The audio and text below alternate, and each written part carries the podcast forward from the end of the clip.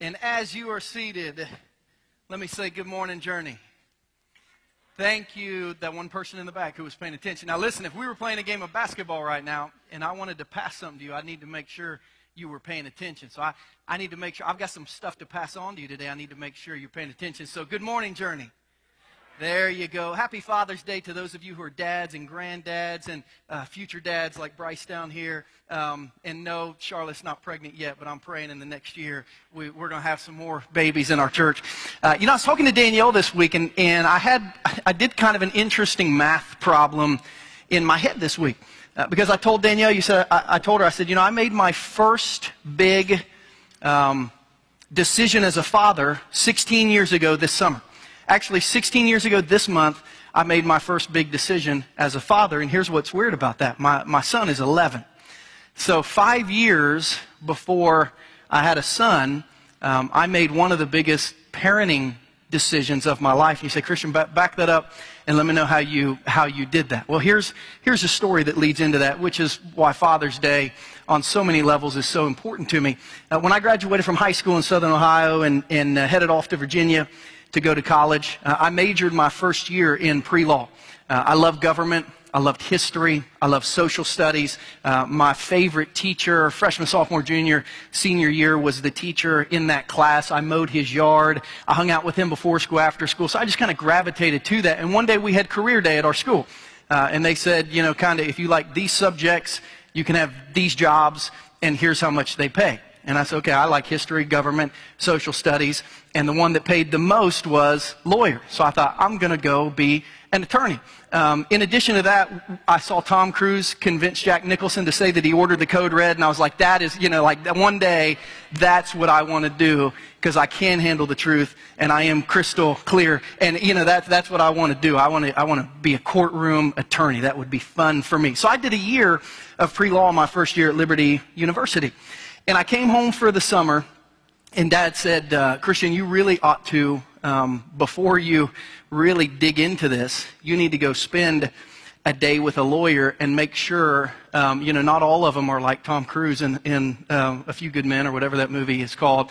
Uh, so you might, you just, just see to make sure you like it. So he set up an appointment with, uh, with someone who had played football for him years ago, who was an attorney in Columbus, worked at a, a decent sized law firm. Uh, and I went up to Columbus and I hung out all day long with a lawyer. And I went to court with him and met with his clerks and pulled some paperwork for him and did some research for him. Uh, and we were sitting down eating lunch together. And he said, What questions do you have for me about being an attorney? Um, and I asked him a question which was a very normal question for me to ask, but he said he had never been asked this question in all of his years as an attorney. I said, How is family life as a lawyer? Uh, and he looked at me and he said, um, I have never had anyone ask me that question.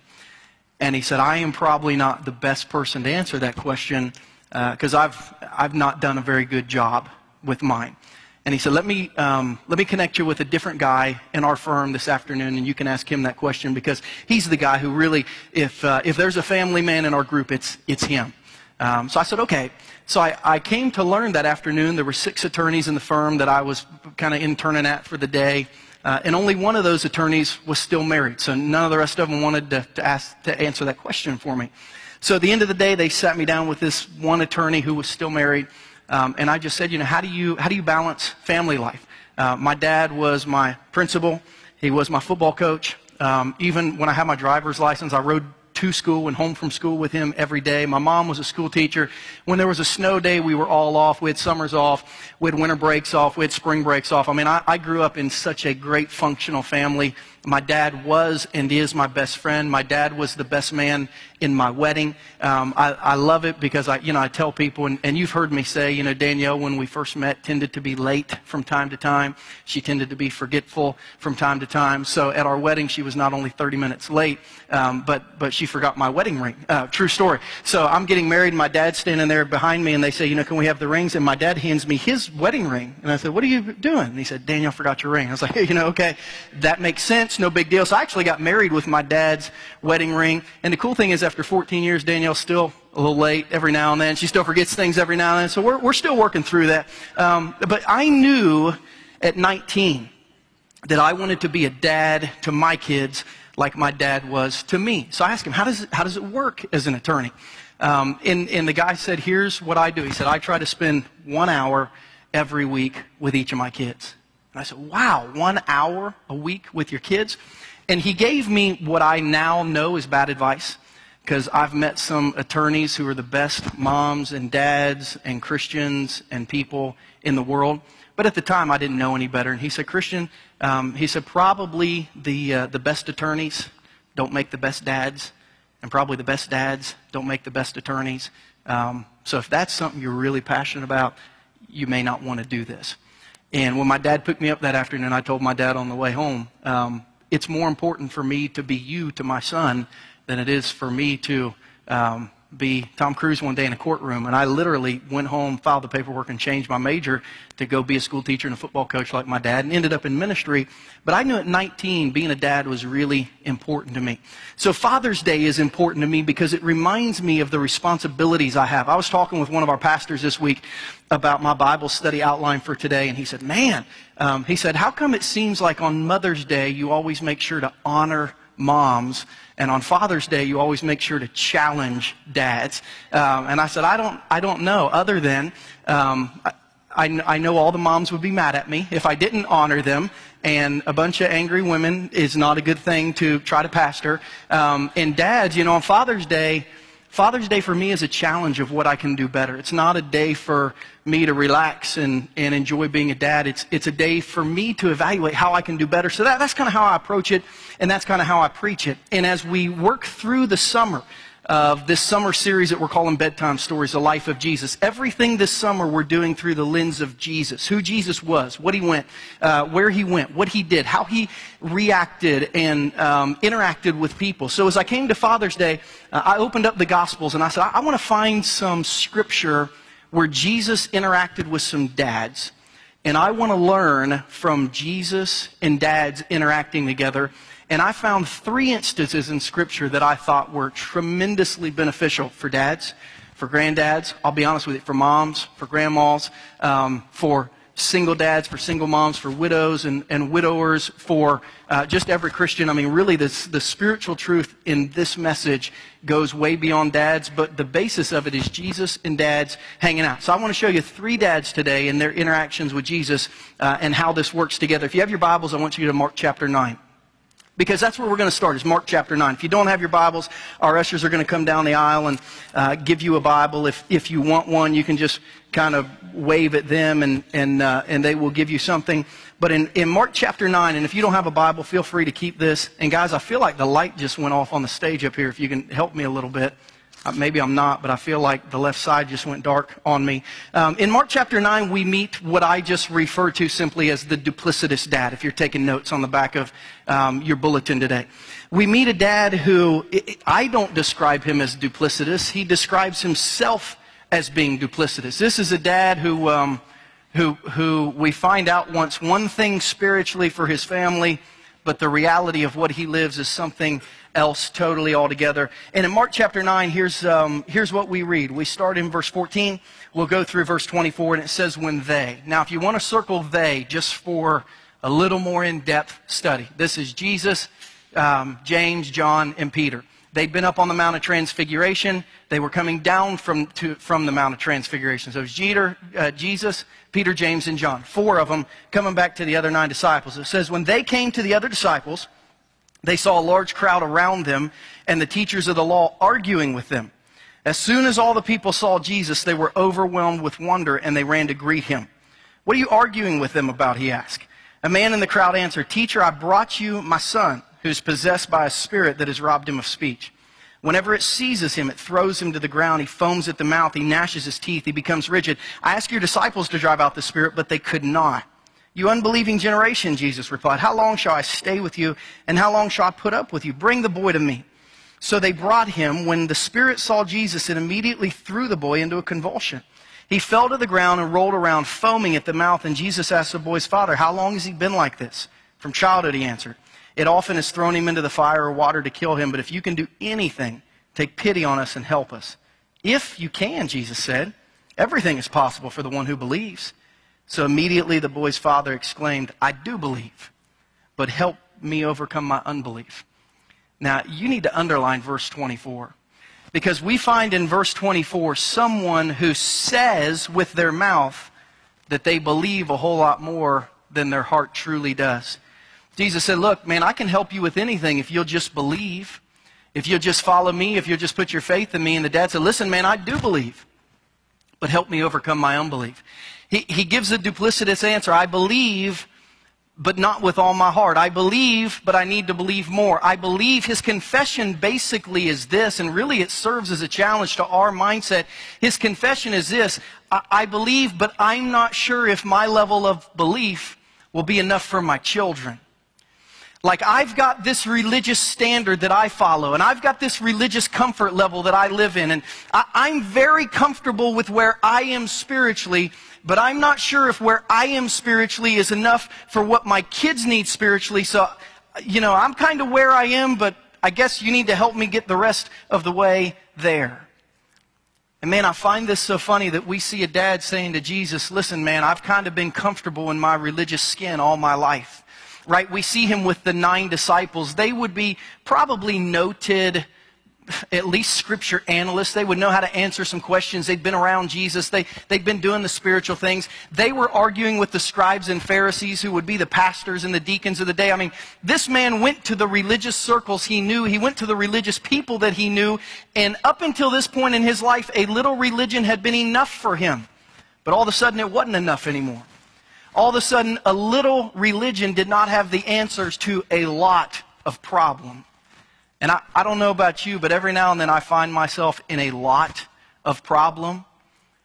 And it's at those moments where being deeply connected to Jesus has to be the answer, not just sitting in church every now and then on a Sunday morning. When's the last time you experienced a big problem that a little religion did not answer for you? It's interesting that I'm preaching through Mark chapter 9 this Sunday because uh, Wednesday of this week I was sitting at Panera Bread at 100. 103rd and State Line with a pastor friend of mine who pastors a church down on the plaza. Uh, and we were just sitting talking. His church will be three years old this September. Our church will be two years old. So we're just exchanging notes on kind of how churches progress and office space and management stuff and leadership and volunteers and on and on and on. And in the middle of the conversation, he said, Christian, I, I think that guy behind you is having a seizure. And I turned around and sure enough, there was a guy probably in his late 20s maybe early 30s, I mean, that was having a full on seizure that sounded and looked like this. I mean, he was completely seized up. His arms and his legs were completely straight. He had knocked everything off his table. His eyes had rolled back in his head. He had bit something in his mouth, so he was not only foaming at the mouth, but he had blood dripping off his chin.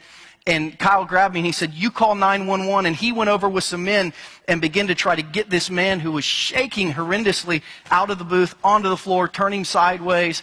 Someone there must have known that that was the thing to do.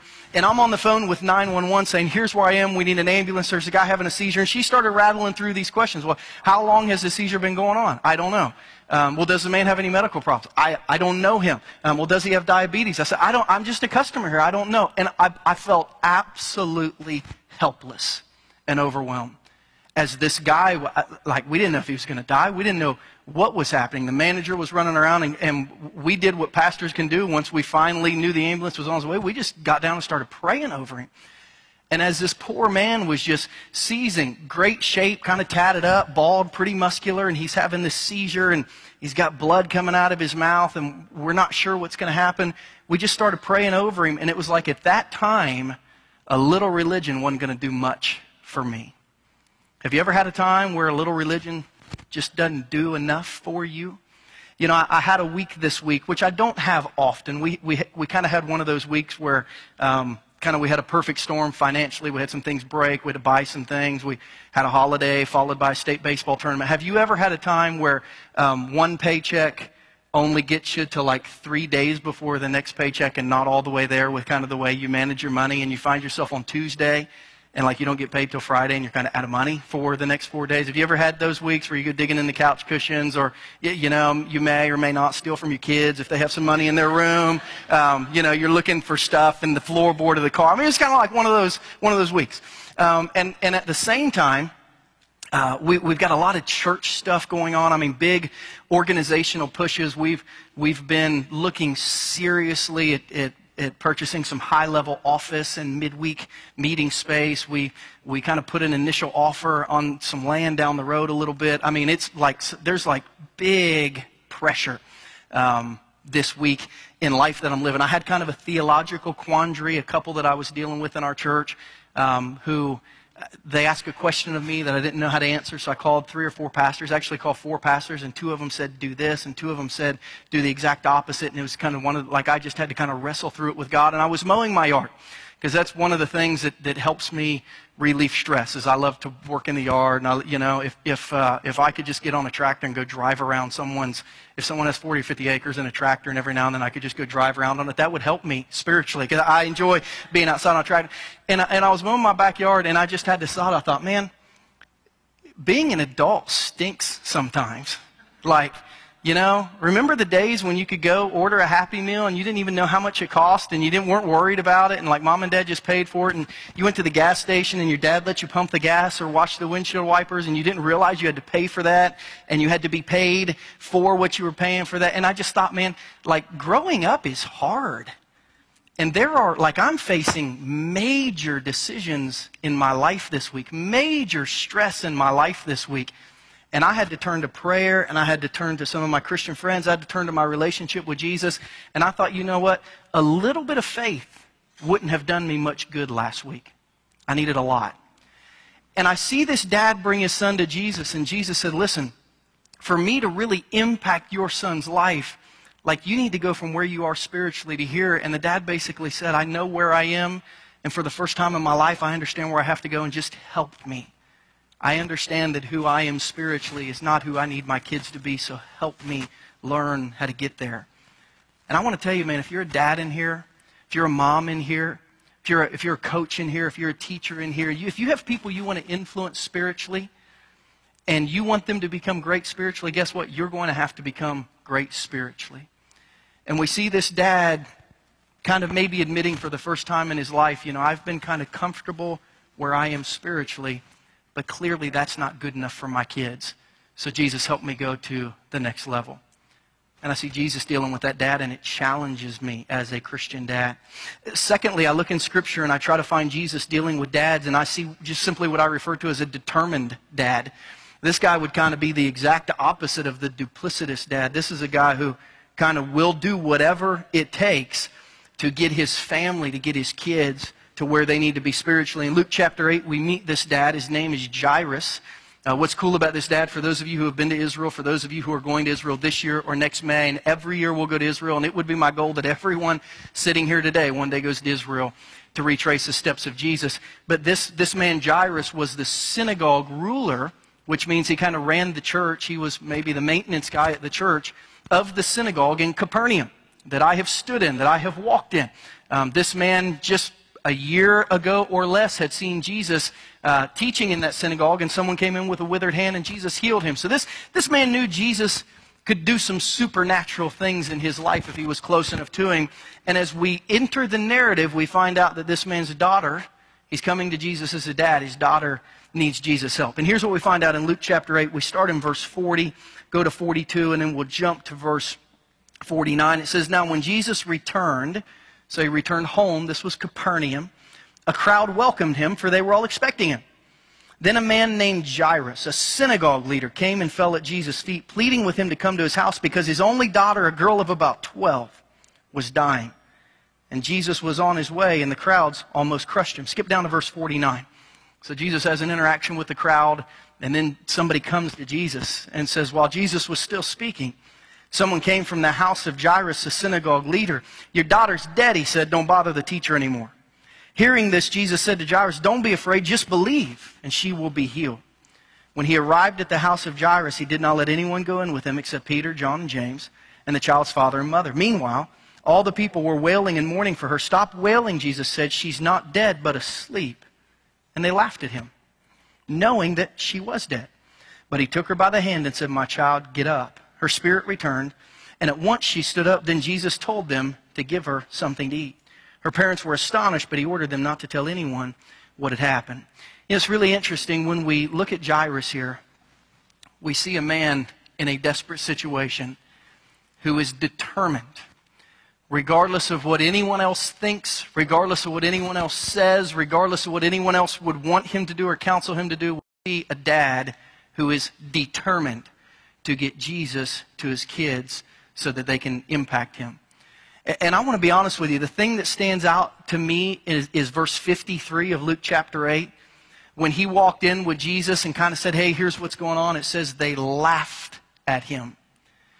And for some reason, I feel like maybe one of the biggest impacts of Adam and Eve in the Garden of Eden, really the first impact of Adam and Eve in the Garden of Eden, when they, when they experienced separation from God, they also experienced at the same time this, this shame of being really self aware of what people thought of them, what God thought of them, of how they were being perceived. They got real kind of insecure emotionally.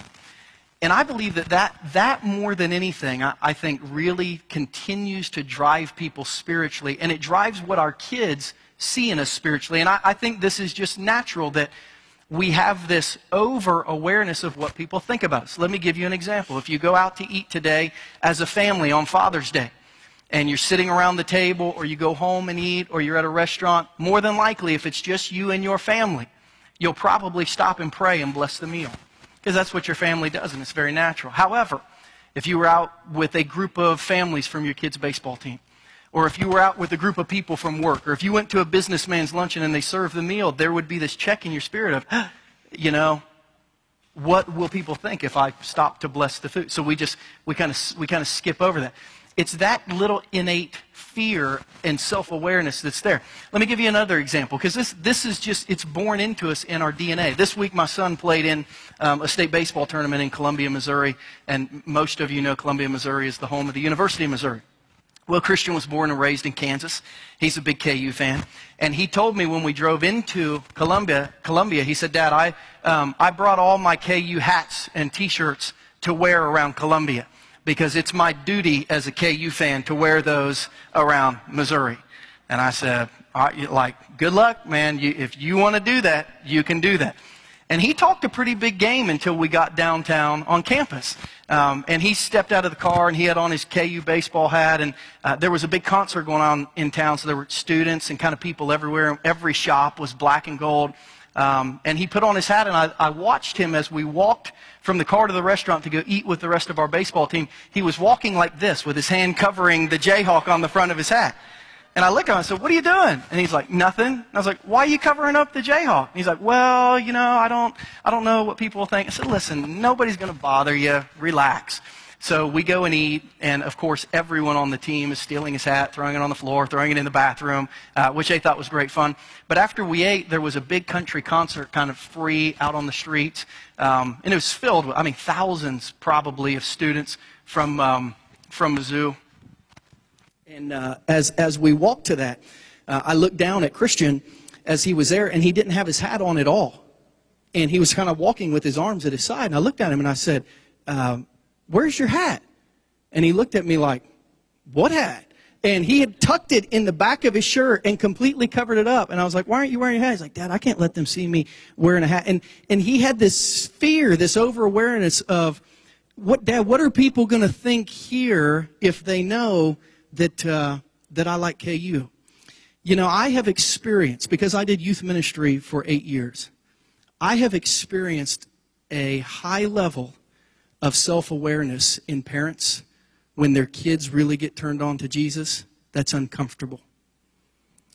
And I have been a part of relationships with families where parents have told kids, listen, you need to quit taking your Bible to school.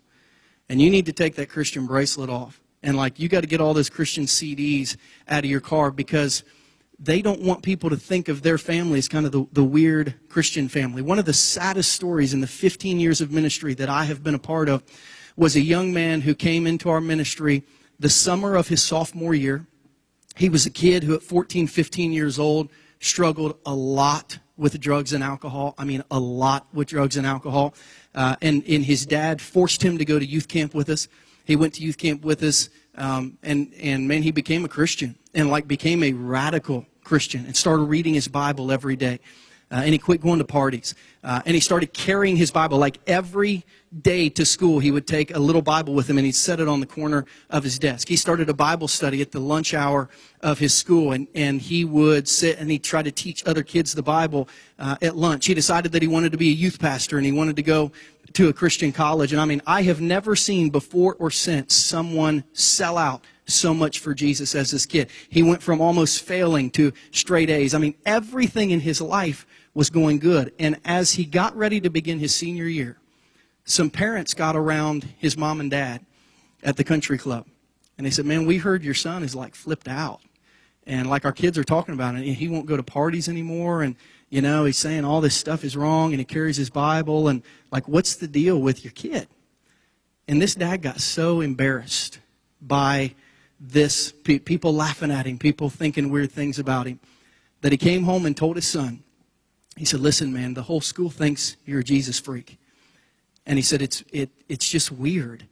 And he said, so, so here's the deal. You can keep going to church. That's cool. But you're not allowed to take your Bible to school anymore because that's just, just weird.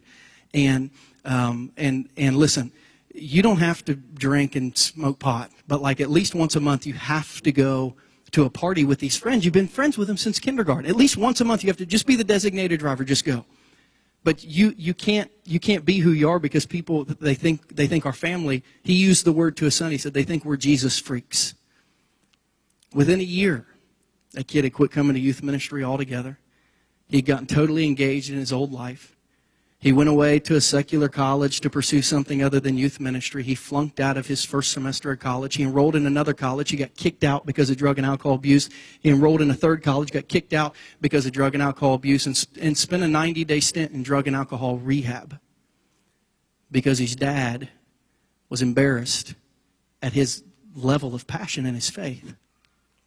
Now, listen to me, parents. I don't know how far your kids are running with Jesus but don't ever tell them to slow down. Right? I mean, are you with me here? I mean, don't ever tell them that they're a little weird. Don't ever tell them that they're reading their Bible too much. Don't ever tell them that God didn't want anyone to be a pastor. Don't ever tell them that they should be going to parties. Don't ever tell them that they ought to drink a little bit or smoke a little bit of pot. I mean, that's just stupid, right? Right? I mean, so we see a dad here whose confession is this I don't care what anyone thinks of my need for Jesus, if only I can get his touch into my kids' lives. And we see Jairus say, Listen, I don't care what people think of me. You can laugh at me. You can say she's dead. You can say it's over. You can call me foolish. I don't care what you think of me. My little girl needs Jesus. So I'm going to be determined to get him there. You know, I love what Joshua says in Joshua 24 15, one of the most famous verses in the Old Testament. And I love how Joshua approached it. Joshua is one of the greatest leaders in Israel's history. He's one of the greatest leaders. He, he apprenticed under Moses and then he was the one who went in and led the conquest of the land. He was the Norman Schwarzkopf of, of Israel. Um, and he stood up at the end of his life and basically said this Listen, everyone has to choose for themselves what they're going to do spiritually. You got to choose it. Like, if you want to choose to serve the gods from the other side of the river, the gods of the Amorite, you can do whatever you want. I'm not going to make your decision for you. I'm not even going to be judgmental about the decisions that you make. But you need to know this. As for me and my house, we're going to serve the Lord. I'm not going to be ashamed. I'm not going to hide that. I'm not going to throw it in your face, but you're going to know where I stand. I'm going to be determined that me and my house are going to serve the Lord. You see, when we get determined to see Jesus' impact in the lives of our kids significantly, we won't let the actions or reactions of people derail us. We won't let what our neighbors say, what our coworkers say, what our family members say, what our kids' coaches say, what our kids' teachers say. We won't let that derail us spiritually. We'll, like Joshua, say, listen, I respect you and everything you're saying, but as for me and my house, we're going to serve the Lord. You can root for whoever you want to. I'm going to wear my KU hat. Uh, you know, that, that's what Christian was saying in Columbia. This is who I am and deal with it until he was afraid and then he took it off and hid it under his shirt. But we see a determined dad. We see a duplicitous dad. We see a determined dad. Let me ask you, dad, which one are you? Duplicitous or determined? Duplicitous or determined? because we see Jesus hanging out with both of these type of dads, and he's got a desire to get into both of their families. He just needs dads to rise to the level. But then we see number three, uh, and, and this is uh, this is going to be in a spiritual sense, but we see a delighted dad. And here we don't see Jesus hanging around with a dad, but we see Jesus hanging around with his father. And we see Jesus in the role of son. We see God the Father in the role of father. And we see a father who is like super happy with his kids. We, we see a father who has like puffed his chest out at who his kids are spiritually. And here's what we learn. And I'm going to give you a 30 second sermon that last year took me 30 minutes to give. But every year on Father's Day, we need to be reminded of this. It says in Mark chapter 1, verses 9 through 11, at that time Jesus came from Nazareth in Galilee. And he was baptized by John in the Jordan. Just as Jesus was coming up out of the water, he saw heaven being torn open and the Spirit descending on him like a dove. And a voice from, came from heaven saying, You are my Son, whom I love with you I am well pleased. Listen, there are three phrases that every dad, that every mom needs to say to their kids every day, and you need to write these down. God modeled us. God the Father modeled us to this, modeled this for us to Jesus, his Son. And here are the three phrases you need to say every day to your kids so that they know that you are a delighted dad, a delighted mom. You need to say these phrases. Number one, you're mine.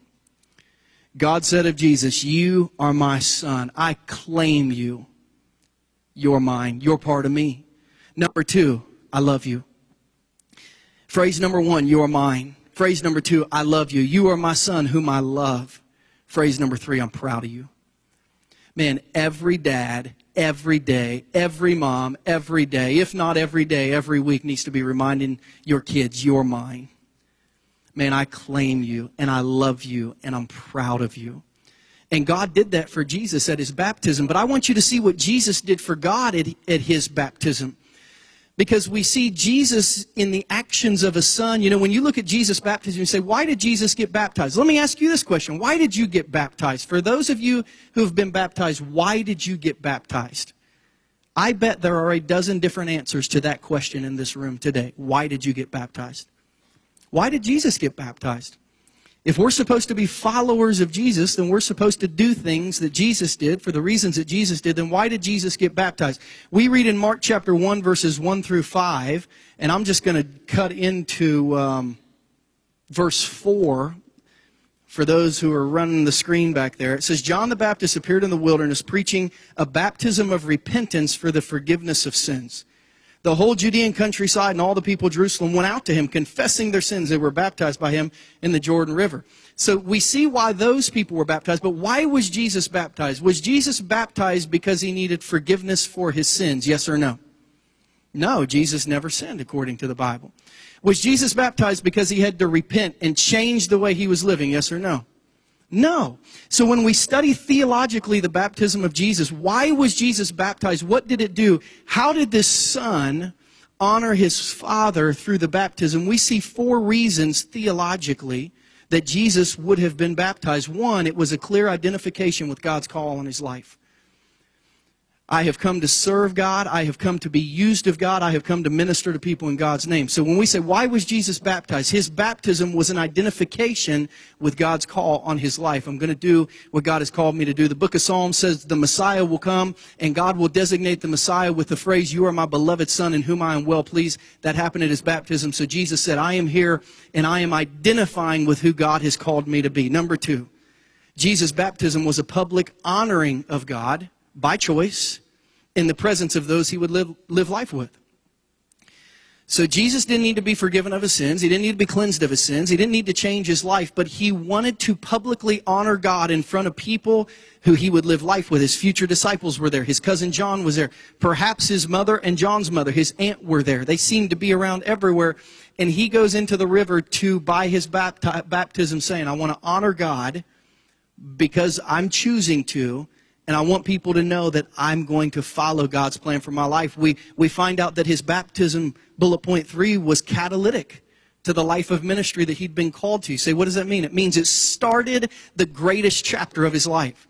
If you were to ask people to describe and define Jesus' ministry on earth, they would say it began at his baptism, it ended as his ascension. So his baptism was the starting line. His baptism was the starting gun of saying, I am now running the rest of my life, my race with Jesus.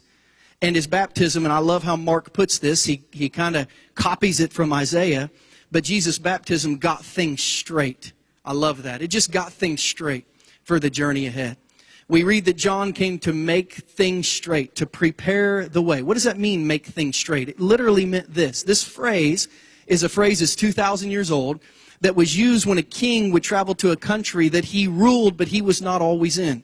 Remember, this was the day before highways. This was the day before paved roads. This was the day before concrete. And you're going on rough gravel road and there's dirt in the road and there's probably horse dung and donkey dung in the road and the weeds are growing up. And before the king would come in, there was an official term that the city would come and they would make straight the pass for the king. They literally would straighten up. They would clean up their life. That was the thought. We're just getting everything ready for the king to be in our midst.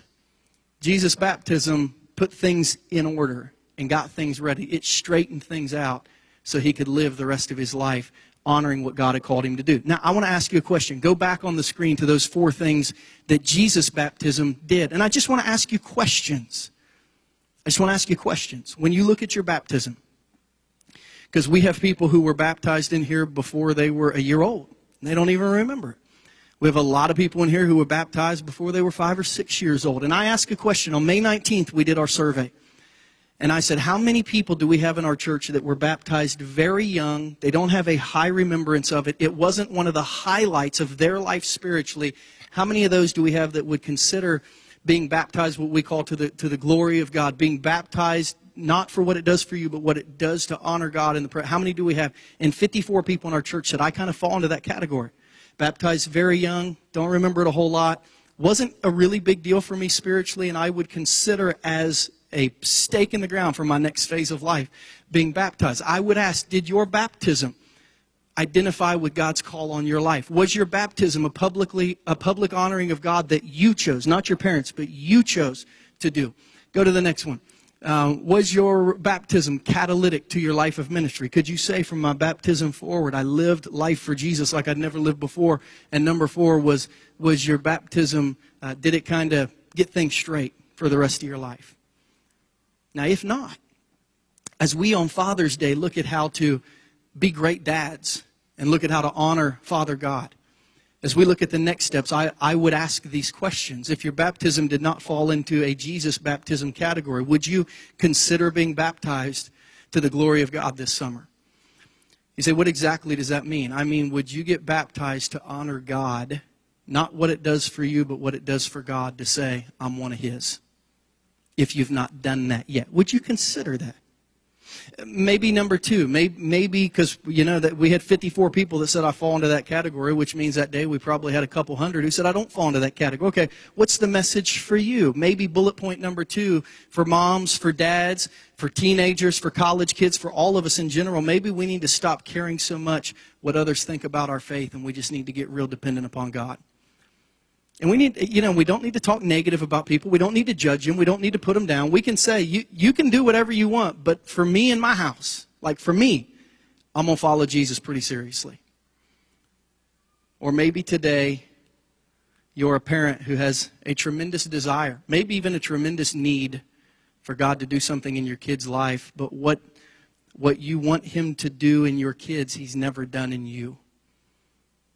And maybe today you realize, and I'll be honest with you, after doing youth ministry for eight years and being a youth pastor to thousands of kids, your kids will never love Jesus more than you do. They might get more involved in church than you are, but your kids will never really love Jesus Monday through Friday more than you do. That's just, that's just true for the most part. Maybe today you need to get all in for the sake of your kids, or at least realize that your level of belief and what's needed of your level of belief, there, there's a little distance between the two that you've, that you've got to close. See, I don't know where you are today, but I know for me being a dad and for me being a pastor, it's, it's challenging for me. And I want to get it right because we got one shot at it. And I want to be for my kids who I want them to be. I don't just want to lead them where I haven't been, but I want to, I want to lead them to be who I am. I want to get all in, and, and I want to try to be more cautious about caring so much what others think of me. And listen, I, I'm not saying this is a sinful thing. I'm just saying we need to be aware of this. I've had this happen just in the last month where I've been at places where I thought, ugh, you know, and I'm a pastor. If I prayed, would it offend? If I did this, if I did this, and I, you know, I've just, I've chosen to kind of hide behind the trees like Adam and Eve, and I've thought, Lord, forgive me for thinking more about what people care about me than what you, than what you think about me. Um, or maybe today, God is stirring your heart to say you need to have a big spiritual moment. And this moment is your baptism, and you need to you need to publicly declare you're going to go all the way with God. And it's not in doing anything in your past, but boy, it's adding a great spiritual memory to your present that will straighten things up for the rest of your life and what God has called you to do. Today, you need to ask God, what are you speaking to my heart about? And you need to pursue that thing.